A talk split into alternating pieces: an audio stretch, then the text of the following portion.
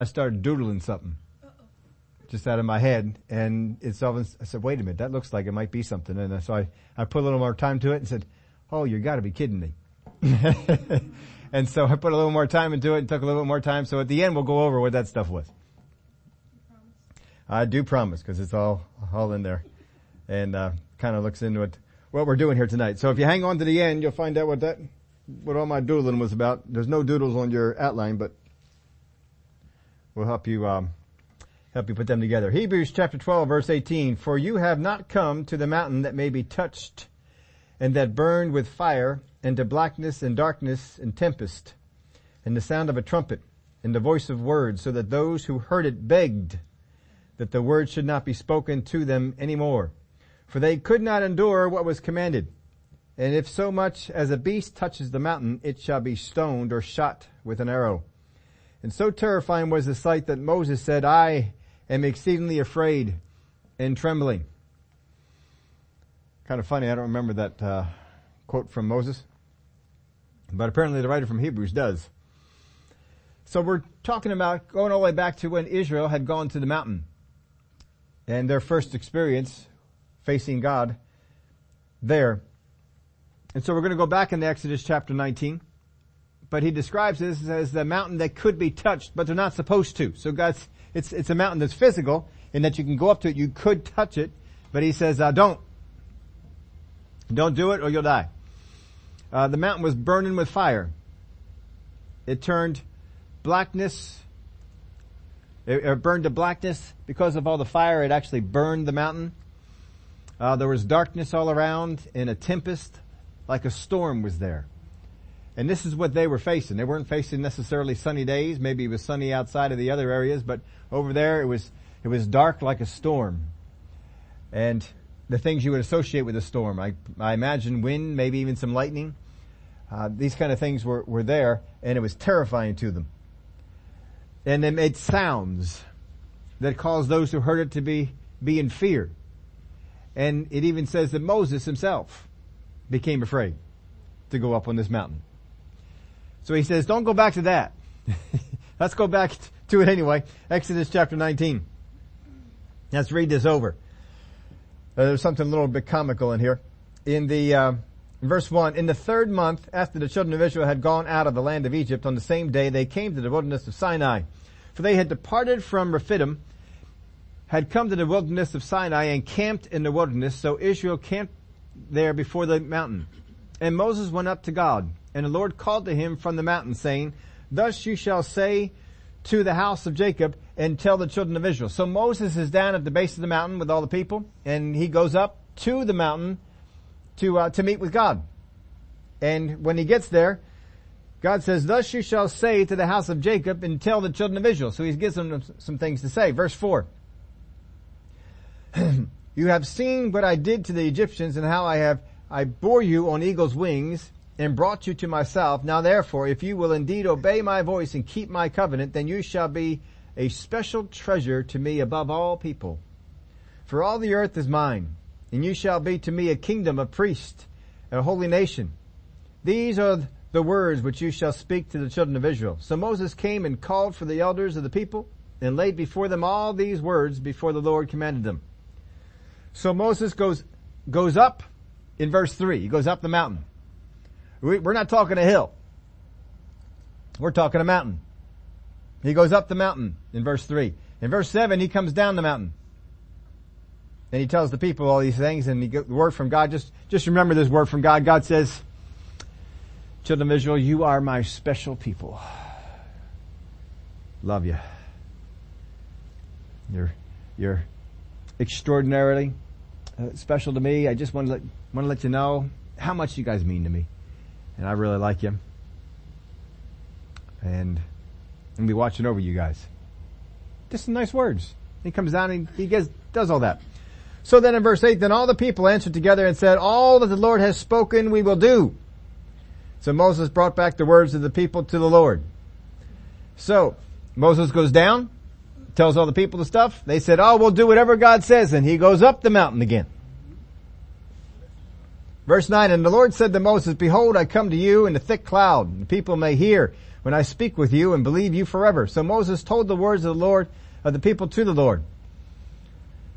Then the Lord said to Moses, Go to the people and consecrate them today and tomorrow, and let them wash their clothes, and let them be ready for the third day.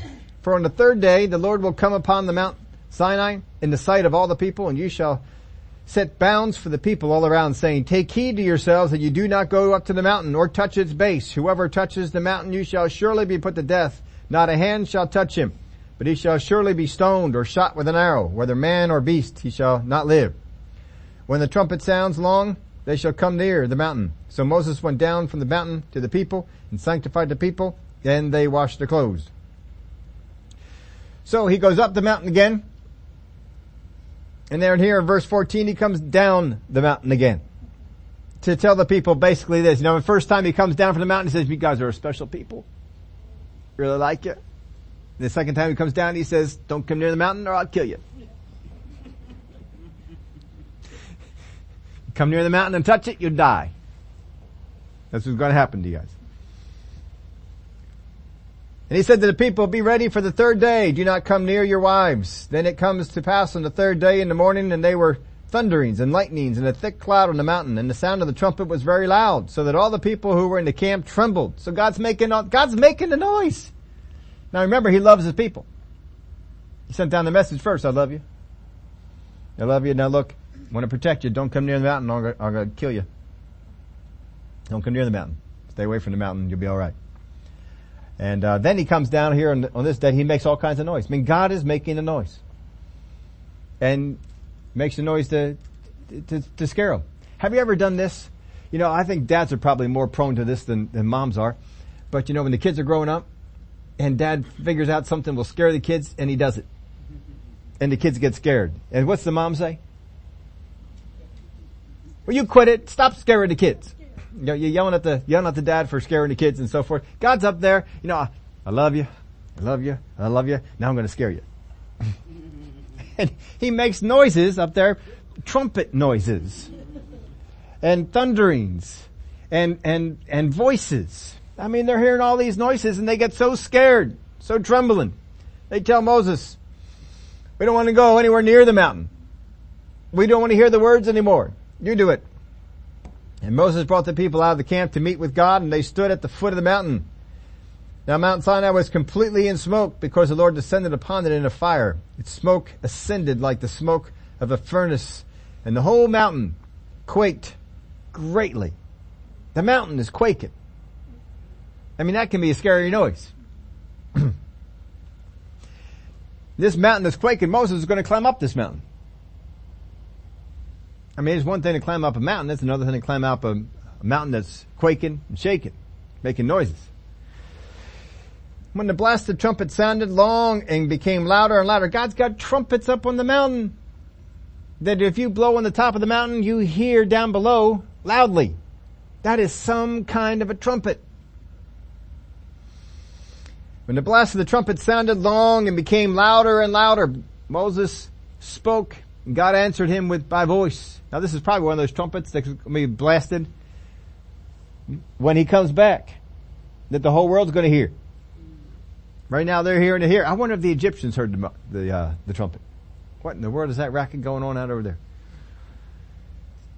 Then the Lord came down upon Mount Sinai on the top of the mountain and the Lord called Moses to the top of the mountain and Moses went up.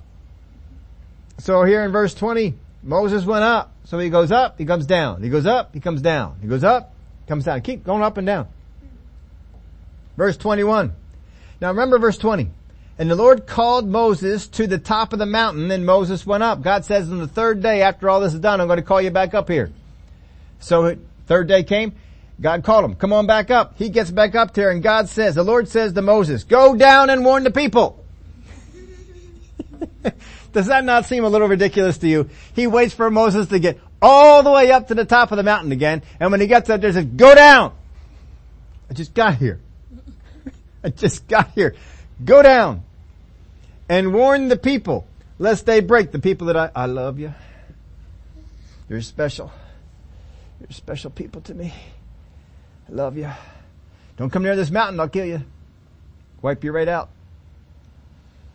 And then Moses gets up there, go down and warn these people. Go down there and you tell them people, because them people are disobedient people. I know they're going to try and break on through. But I love them. Careful. You're special. But go down there and warn them. Because they're stupid. I don't know. Doesn't it seem like God's going back and forth on this thing?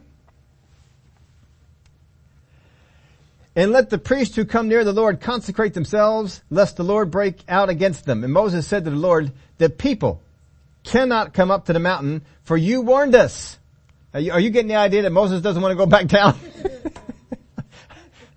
I, I kind of reading this thing over, I'm getting the idea Moses doesn't want to make the trip again. Uh, they, they can't come up. God, you warned us. I warned them. I told them, don't come up here. And they're all afraid. They are scared. They are so scared from all the noises you're making up here. They do not want to come up. People cannot come up to Mount Sinai. For you warned us saying, set bounds around the mountain. consecrated. The Lord said to him, away! Get down! And then come up. So God's kind of losing patience with Moses here. Don't you try and talk me out of this. I told you to go down, you go down right now. Get down there and warn them people. And I was just there. I mean, I just was there. I went, warned them. Away! Get down! And then come up. You and Aaron with you. But do not let the priests and the people break through to come up to the Lord, lest he break out against them. So Moses went down to the people and spoke to them. Now it says here that Aaron with you, but Aaron doesn't make the trip up. He must have made the trip part of the way up and then went on back down because we know Aaron is down there with them, makes the golden calves. So Moses went down in verse 25. And then I just put this for chapter 20. He went up again. and he stayed up there until he, uh, got the, all the law written down and then he came down in chapter 32. Got a, got some days he rest. What is it, 40 days he was up there? Got some time to rest. But understand Moses is in his 80s. That's a lot of going up and down the mountain. I don't know about you, but uh, we're we're not talking hills. You know, cross country runners we're used to hills. This is mountains. And if you've ever seen pictures of uh, this particular Mount Sinai, you know um, that is a mountain. Four times he's going up, coming back down. Up and down. Up and down. Up and down. On a mountain. And it's not easy coming down a mountain. It's hard going uphill, but it's tough coming down again. And what do you think Moses is doing in his head? I just came up here. Now I gotta go back down. Is he going to tell me again that I gotta go back down? Those kind of things can come down. I don't know if, he did, if they did or not. He may have been in such uh, trembling and fear. he may not have. But that's a lot of trips up and down. And it just seemed to be kind of odd that that would go in. But here's what we got from here. We got all the shaking. We got all the quaking. We got all the noise, blast of the trumpets, the storms, all that sort of stuff. This is what's going on. This is the picture that the writer of Hebrews wants us to have, that when you come to Mount Sinai, it is a picture of do not touch. It is a picture of dark storms. We're not talking light. We're talking darkness. We're talking smoke. We're talking fear. We're talking scary voices, loud trumpets. So much so that Moses, who had stood already in the presence of God, was afraid to go up. That's the picture he's saying in this. And after all that, after he paints his picture with them and they get the idea, because they've, they've been told these stories over and over again. They know the stories of Exodus and coming out of Egypt, going to the mountain, receiving the law. They know these stories well. He's reminding them of that. But then in verse 22 he says, but you have not come to Mount Zion, but you have come to Mount Zion and to the city of the living God, the heavenly Jerusalem, to an innumerable, innumerable company of angels. So he's painting a picture. Here it is, here's Sinai. Dark, loud, scary, do not touch. No one goes up there except Moses. Everyone else has to stay back. But you haven't come to that mountain. You've come to Mount Zion. The city of the living God. How many cities are there around Mount Sinai? None. It's a wilderness. This is, This is a place where there's cities around. There's vineyards. There's olive trees. There's gardens. There's uh, herds. There's food around this one. There's uh, there's springs of water around Mount Zion. There, there's good things. It's sunshiny. It's nice. He says, this is the place you come to. You come to a place where there's springs of water. How'd they get water around Mount Sinai? They hit rocks. Water's coming out of rocks. Water, water had to show up supernaturally. How'd they get food out there in the wilderness? It had to come, it had to come raining down upon them from heaven. It was a supernatural thing. There was nothing around there that would support them. And this is, this is what they came for. He said, you haven't come to, to Mount Sinai. Mount Sinai, this, this is, this doesn't represent life. Everything around it screams that things die out here. But you come to Mount Zion, the city of the living God. Now Mount Zion, of course, this is a part of the uh, city of Jerusalem that David took. They had part of it, but they didn't have this, this, the fortress part. And this was the mountain that was there. I tried to get some pictures up there that would just show you this is the Mount Zion part, this is all the other parts, and, and this one would have this part of the picture in there, and this one would have the other part. Nothing would have all of it in there, so that didn't go so well. But if you can picture the, the city of Jerusalem, Mount Moriah is on one side, and this is where the Temple Mount is, and not far from that particular place is what is referred to as Mount Zion. So they're fairly close to each other. So the temple, the Temple Mount is where the Spirit of God showed up in the life of David. And that's where the temple was, was built there. Because of course, that was the place where Abraham had sacrificed his, his son. And God told him, no, don't sacrifice him. That's where all that occurred. That was Mount Moriah. So this is all in the same spot. Mount Zion is very close to it. In fact, as I look at it, it almost looks like it's part of it, but that does have two different names. Mount Moriah is, is for this side, Mount Zion is for this. But Mount Zion isn't anything near the intimidating mountain that Mount Sinai is. I mean, it's still a mountain to climb. It was a fortress, but it wasn't anything like the height of Mount Sinai to, to get up. It says, you have come to Mount Zion. This is, this is such an inviting place. They built a city on it. Before even the time of David, they built a city on this one. Back in the, in uh, Abraham's day, they had the king of Salem, which is the forerunner to Jerusalem. So they had a city back, back then. This is a very inviting place. There were lots of good things around here. And so people built cities there to, to live. The city of the living God, the heavenly Jerusalem to an innumerable company of angels. There's a Jerusalem, of course, that's in, that's in heaven. It's going to be coming down upon this place.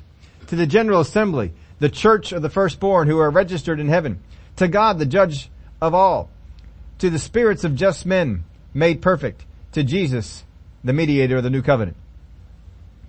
So we have an innumerable com- company of angels, we have a general assembly, and the church of the firstborn who are registered in heaven. They're, they're part of this number. To God the judge of all, to the spirits of just men made perfect, to Jesus the mediator of the new covenant. These are all people that are the, the inhabitants of this, this uh, place, this city of Zion.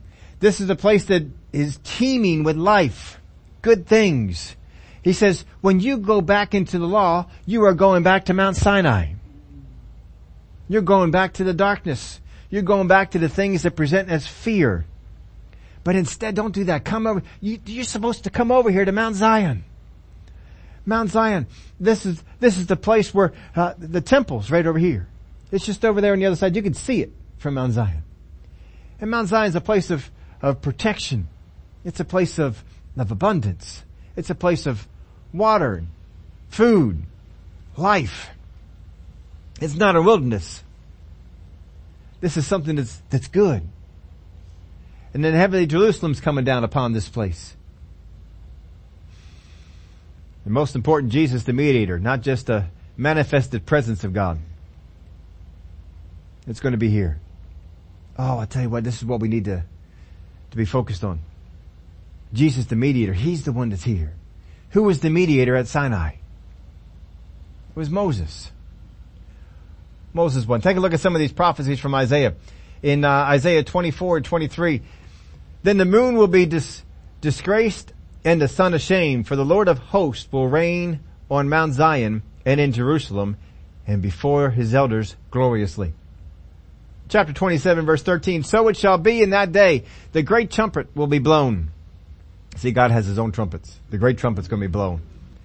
And they will come who are about to perish in the land of Assyria and they who are outcast in the land of Egypt and shall worship the Lord in the holy mount at Jerusalem. Isaiah 16 verse 14. Also the sons of those who afflicted you shall come bowing down to you and all who despise you shall fall prostrate, prostrate at the soles of your feet. They shall call you the city of the Lord, Zion of the Holy One of Israel.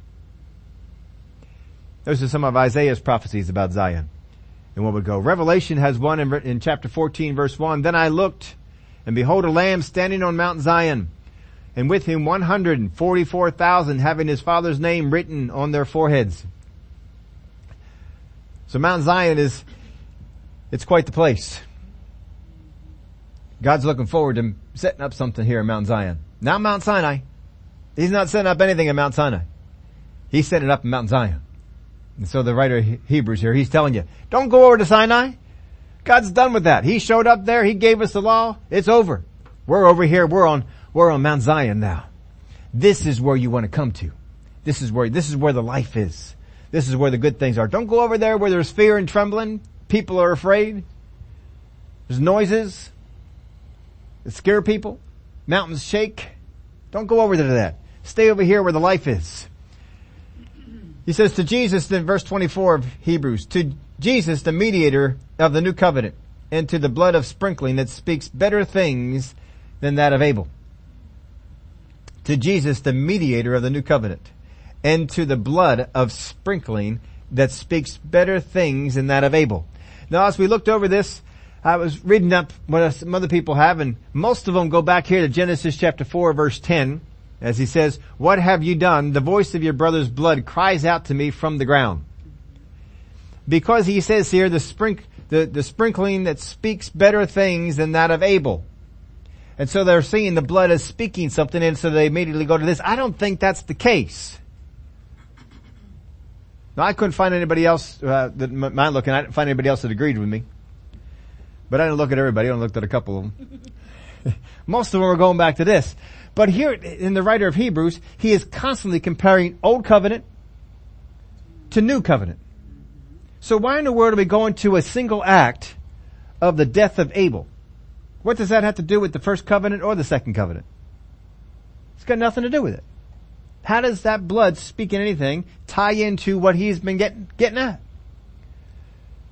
So why is he bringing in Abel and why is he talking about the blood here? So I have, I wrote this down in your outline for you. Not his death.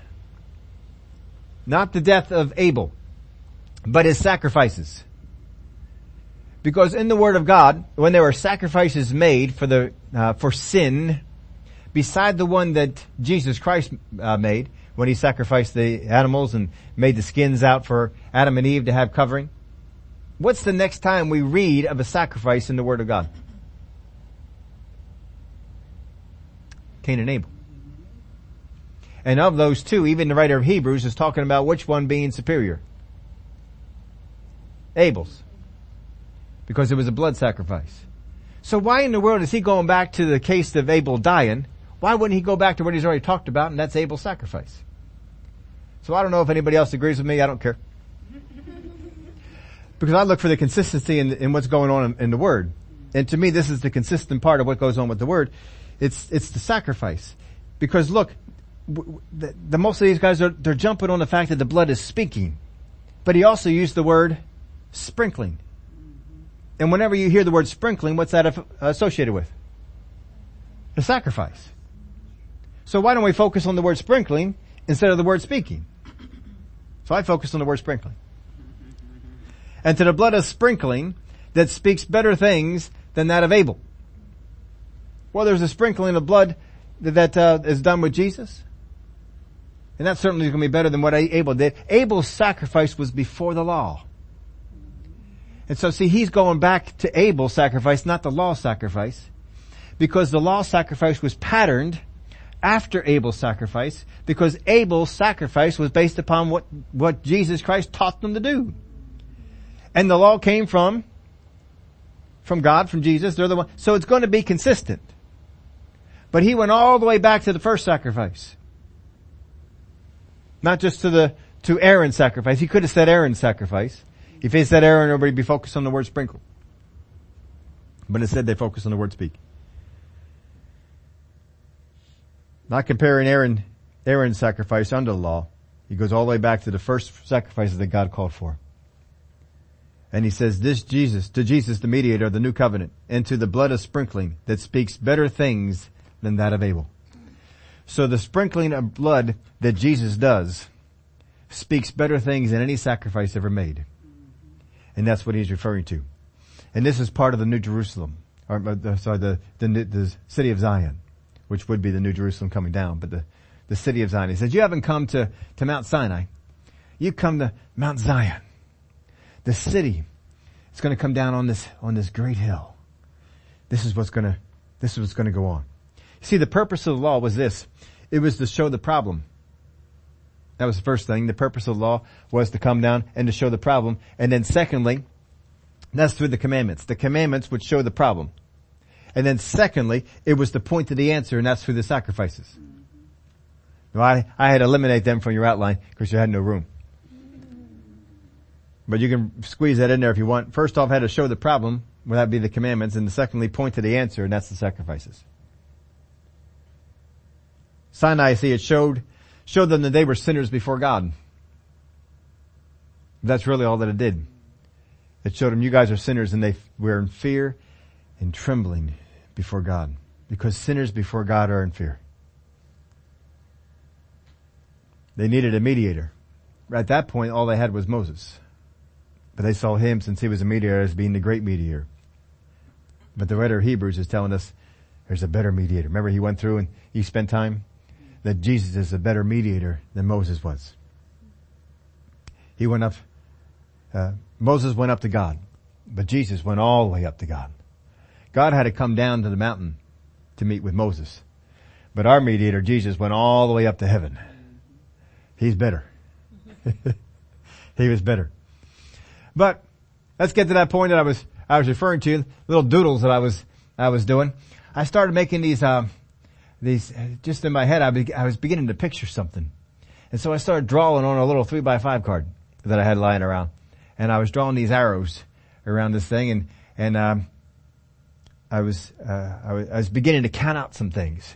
And I, I counted out how many, uh, uh, these, these ups and these downs that had gone on.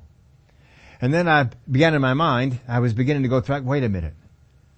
I began to, to think about some other ups and downs. I said, oh, wow. And so I had to, had to start writing them down. I started labeling all these things. So I'm going to label them here for you as best we can. But um, when we started this whole thing out with Moses, Moses first off went up to the mountain because he's down on the earth. But Jesus, who's the one we're comparing to, when he started out everything, he came down. Moses went up to start stuff. Jesus came down to the earth. But then we're going to notice that both of them went up and down a lot of times. So first off, Jesus went down into hell and was raised. That was the first time we see uh, go, go down and up. This, this is the only time he went down and up. All the rest of them he went up and down. The second time we see that he ascended to the to the Father after Mary saw him. Remember Mary saw him after he says, "Don't touch me. I haven't ascended yet to my Father." He has to go up to the Father. And then after he went up to the Father, what did he do? He came back down. That's the second time. Third time, Jesus ascended, and he told all his disciples, now you all get out there and, uh, be witnesses for me. I'm coming back. And he's going to return for his church. And so that's the third one we have. He's going up into heaven. He's coming back for his church. And the fourth one, we have Jesus return with his army. And he judges the world and sets up his temporary kingdom the millennial kingdom. So I began to draw that out and then I began to put a, put some labels on this. And so then I went back on through and looked at, uh, compared it to Moses. And so the first time Jesus went down into hell and was raised. And so I went back to the first time that Moses went up and then came back down. And when he came back down, this is the message that he had. You are a special treasure to me. Now when Jesus went down into the earth and he came back up, why did he do it?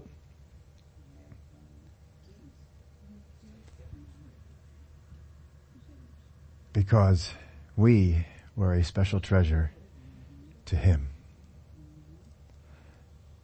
So I thought, well, that's kind of curious. So I went to the second one. Jesus ascended to the Father after Mary saw him and said, don't touch me, don't touch me. I haven't yet ascended to my Father. And when Moses came down the second time, the word of God to him was, sanctify the people. Sanctify the, why did Jesus ascend to the Father? Take his blood, sprinkle the altar, and sanctify the people. Number three, Jesus ascended and would return for his church. He came on back down and he spent 40 days with his disciples. 40 days he spent down here on the earth with his disciples, walking around, appearing here and there. And Moses was sent back down to warn the people. Don't you come up. Don't you come up. Don't you come up on this mountain. Won't be good if you come up. When Jesus came down from heaven, he commissioned his people. He commissioned his disciples. Y'all, you're my witnesses. You need to go out. You need to be warning these people. Tell them the kingdom of God is coming. You need to be telling them, I'm coming back soon. You need to get them ready. You need to warn them. Need to call him in. The fourth time Jesus returned with his army and judges the world and sets up his temporary kingdom. When Moses returned the fourth time, he returns with the law that stands as a judge to point people to their need of a savior for a temporary time. Jesus came down to set up his kingdom for a 1,000 year temporary millennial kingdom after he judges the world. The law came down to judge man and tell him, you need a savior. But it was temporary. It was not permanent. I don't know if any of those things were intended in the writing, but I sure thought they was kind of interesting to me that Moses kept going up and down and up and down and up and down. And to see that Jesus did the same thing. Up and down. Up and down. Except his up and down was even more than a mountain. Well, his lesson for us here is that in our, in our life, does our life look like we're coming to Mount Zion? Or are we coming to Mount Sinai? Does your walk with God involve uncertainty in approaching God? Or do you know how and what to approach Him for? See, the people who come to Mount Zion, we know why we're coming. We know how we're coming. We're comfortable in coming. This is a good thing. We're looking forward to coming to Mount Zion. But when they came to Mount Sinai, they weren't, they weren't looking forward to it. They were afraid. I'm not sure what God's going to do. We're not called to be coming to God like we came to Mount Sinai, Mount Sinai, but as Mount Zion, to a city that's teeming with life, good things. Do you see God as one of judgment and wrath or one of life, abundance and good things? How do you see God? Oh, God's going to get you. Man, if you mess up, if you start doing stuff like that, God is coming to get you. Do you see God as I love you, but don't get too close? Or do you see him as one in which you can take shelter and comfort? See, there's a very stark difference between a relationship with God at Mount Zion and a relationship with God Mount Sinai. Mount Sinai won't produce warmth and love and caring, but Mount Zion will. And if you wonder how is it that I see God, just take a look at the, how you are with other people. Are you always in judgment? Harsh? Or are you loving? Caring? See, we may, we may be able to say, well, I see God this way. But if we do, our life is gonna, is gonna reflect that. The enemy is always trying to push you into a relationship with God like Mount Zion, Sinai. You see, he would rather that you have no relationship with God. But he knows there's some people, he, he's not going to talk them out of having a relationship. They're going to have a relationship with God. So if you're going to have a relationship with God, I, he, this is the devil talking, I need to push you into a place where it's going to be like Mount Sinai instead of Mount Zion. I need to get you in a place where you are filled with judgment, fear, seeing the wrath of God all around you, storm clouds, and loud noises, and bring people in in a place of fear. You'll see people like this on the street corners. Repent or you'll die. That's Mount Sinai, or Mount, uh, Mount Sinai. Repent or you, that's true. You, you don't repent, you'll die. But is that how Jesus brought people to him? Hey, y'all listen to me or you're gonna die. You're gonna wipe. That's not how Jesus did it. He was a Mount Zion type of a guy people came to him and they said, wow, this is, this is good being around this. Jesus said, I have the words of life. Our words should be words of life, not judgment. Love, not harshness. Yeah, but people don't know. And apparently Jesus was able to get people to know without having to be nasty and harsh.